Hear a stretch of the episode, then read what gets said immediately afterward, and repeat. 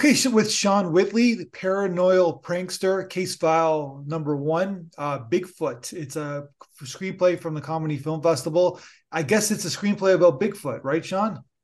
Yes, well, that was the first topic. It's a considered a pilot, I guess you would say, for a potential comedy series that would take on various paranormal topics. But I've had interest in Bigfoot since I was a little kid, and that was the first one I tackled. So then, okay, so the Casefile #1, so your Casefile 2 would be like the Loch Ness Monster. Or the one I'm working on right now would be about aliens, I guess you'd say. So yeah, UFO. Okay, aliens would be #2. So yeah, how many outlines do you have for certain episodes? Right now, I've only got these two. This kind of came up kind of spontaneously. I deal with a lot of crazy traffic with commutes in the morning, and just kind of came up with this goofy idea that I thought would be a one-off. And I thought, well, wait a minute, this could become a whole series. Really comedic and over-the-top, kind of smart-alecky type behavior. So it just literally came together so quickly in my head. I like to say I get these ideas in my head, and I have to exercise them, almost like someone becomes possessed. Not necessarily with a demon, but with a crazy story idea, and it has to come out.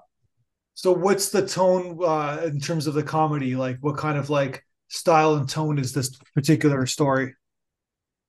Just kind of wacky and over the top. I've got a lot of friends that have interest in the paranormal, and I actually made a documentary about Bigfoot many years ago called Southern Fried Bigfoot, which is not a recipe, but a documentary about the Bigfoot legends of the American South that I later licensed to Discovery for their Destination America channel. So I've got a lot of friends who are in various aspects of the paranormal, whether it be cryptozoology, the search for unknown animals such as Bigfoot or the Loch Ness Monster, as you had mentioned, or ghost and the paranormal, UFOs, that sort of thing. So I've got a lot of friends. So a lot of times when I'm stuck in traffic, I'll put on some type of paranormal podcast.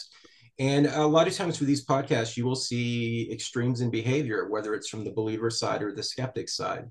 So I'd like to say, at least in this first script I wrote for the Paranormal Prankster, it's almost, I feel as if there needs to be a little bit more humor brought into the world of the paranormal. Take a deep breath. Don't take things so seriously sometimes. And as I said, you see extreme behavior, and just thought, well, let's have a little fun with this. And I've got friends that have a really good sense of humor who are in the paranormal, and you don't really see that come out a lot. So I just thought, this is kind of my tribute to a lot of my friends who put up with internet trolls, whether they be believers or skeptics or what have you. I just thought there was a lot of comedy to be mined there. Well, this is a general statement or a question for you, is that aren't most like conspiracy theorists humorless people? They're not generally they're not generally comedic people. They're not generally the ones who laugh. They're kind of thinking the world's against them and something that is a secret and the government is conspiring to bring them down, blah, blah, blah. There are some like that. I wouldn't say everyone is, but yes, there's a lot of that. And there's also, there's also the general thought that most skeptics are humorless and things like that. And there are people like that. It's really, again, just a matter of, hey, let's take a deep breath and have some fun with the subject. And, it's kind of a goofy, almost like a 10-year-old kid sense of humor to the whole thing. So because the paranormal podcasts are very popular, I guess, right? Oh, definitely. Mm-hmm. Yes. And it's, people love, like, we're in the era of conspiracy theorists. Like it's at its highest level it's ever been, I guess, right? It seems like it. I'm not a big fan of conspiracies myself, because my experience with people is that no one seems to be able to shut their mouths about anything. So I kind of that's my whole point. That's like I always make that point, right? Yeah, exactly.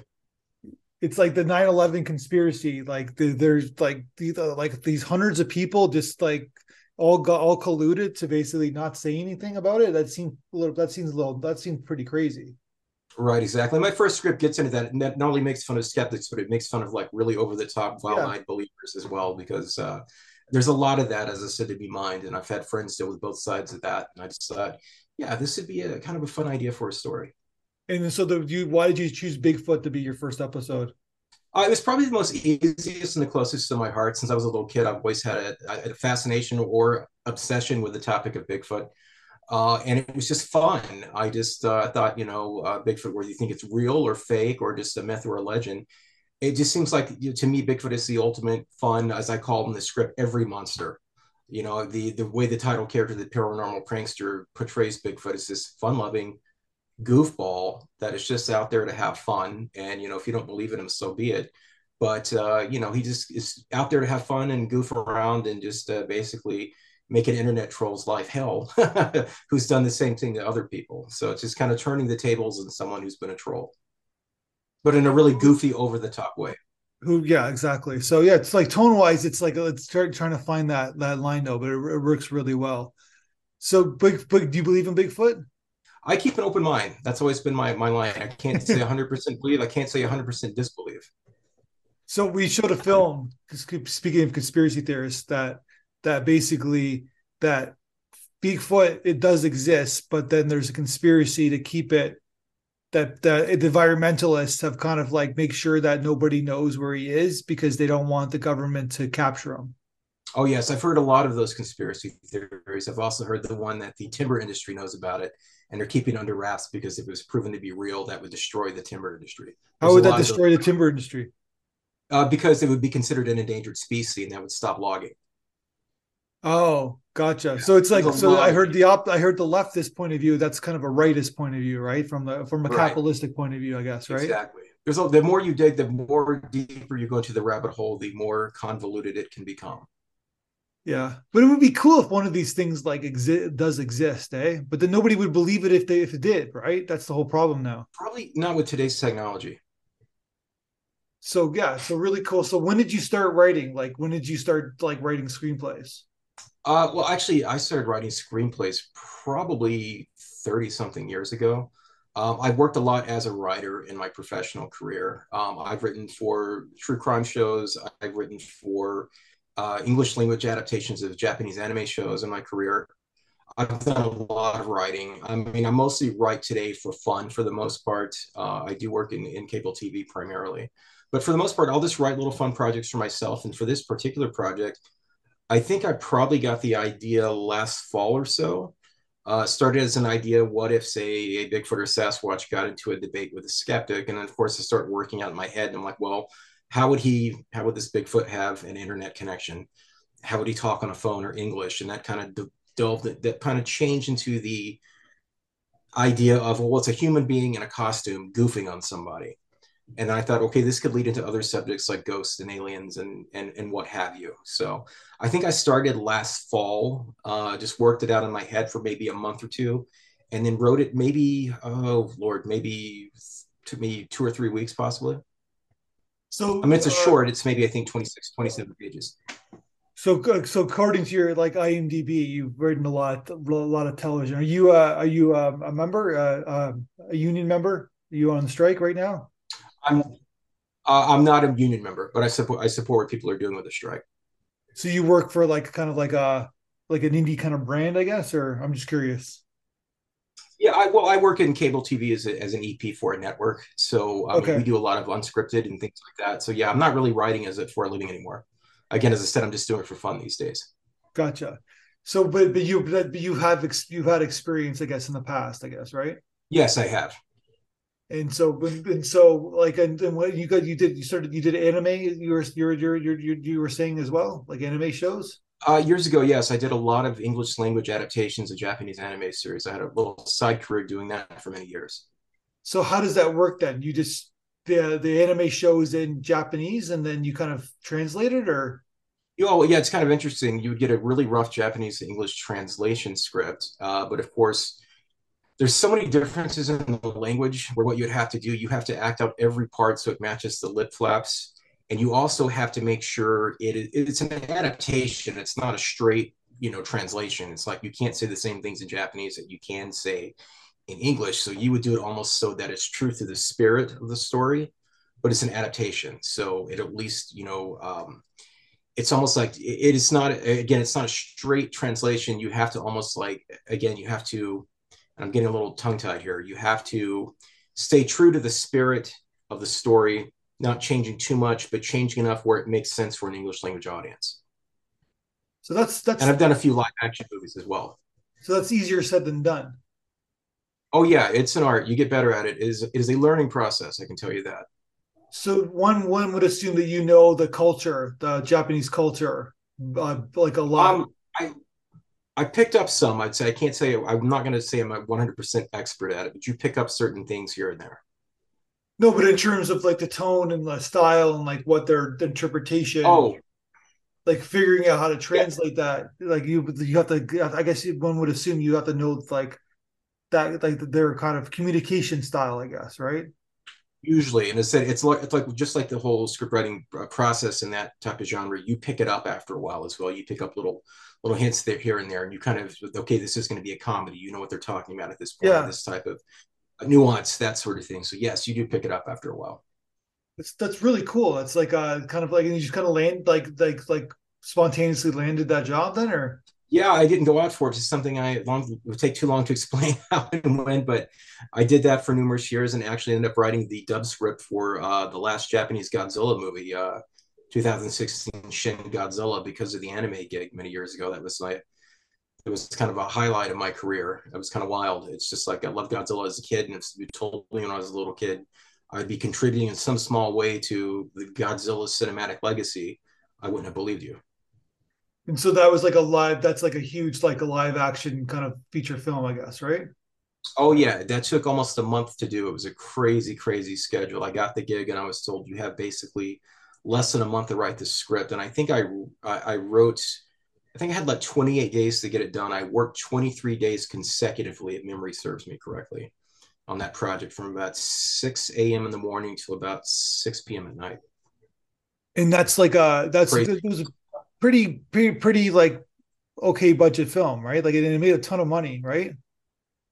I guess. I mean, I just did the English language adaptation. It had already been released in Japan at that point. And when they sent it over here to the States, they needed an English language dub script, so when they could release the English version. So yeah, it was pretty crazy. It was just fast and furious, and again, I wouldn't trade it for the world, but it was really hard work.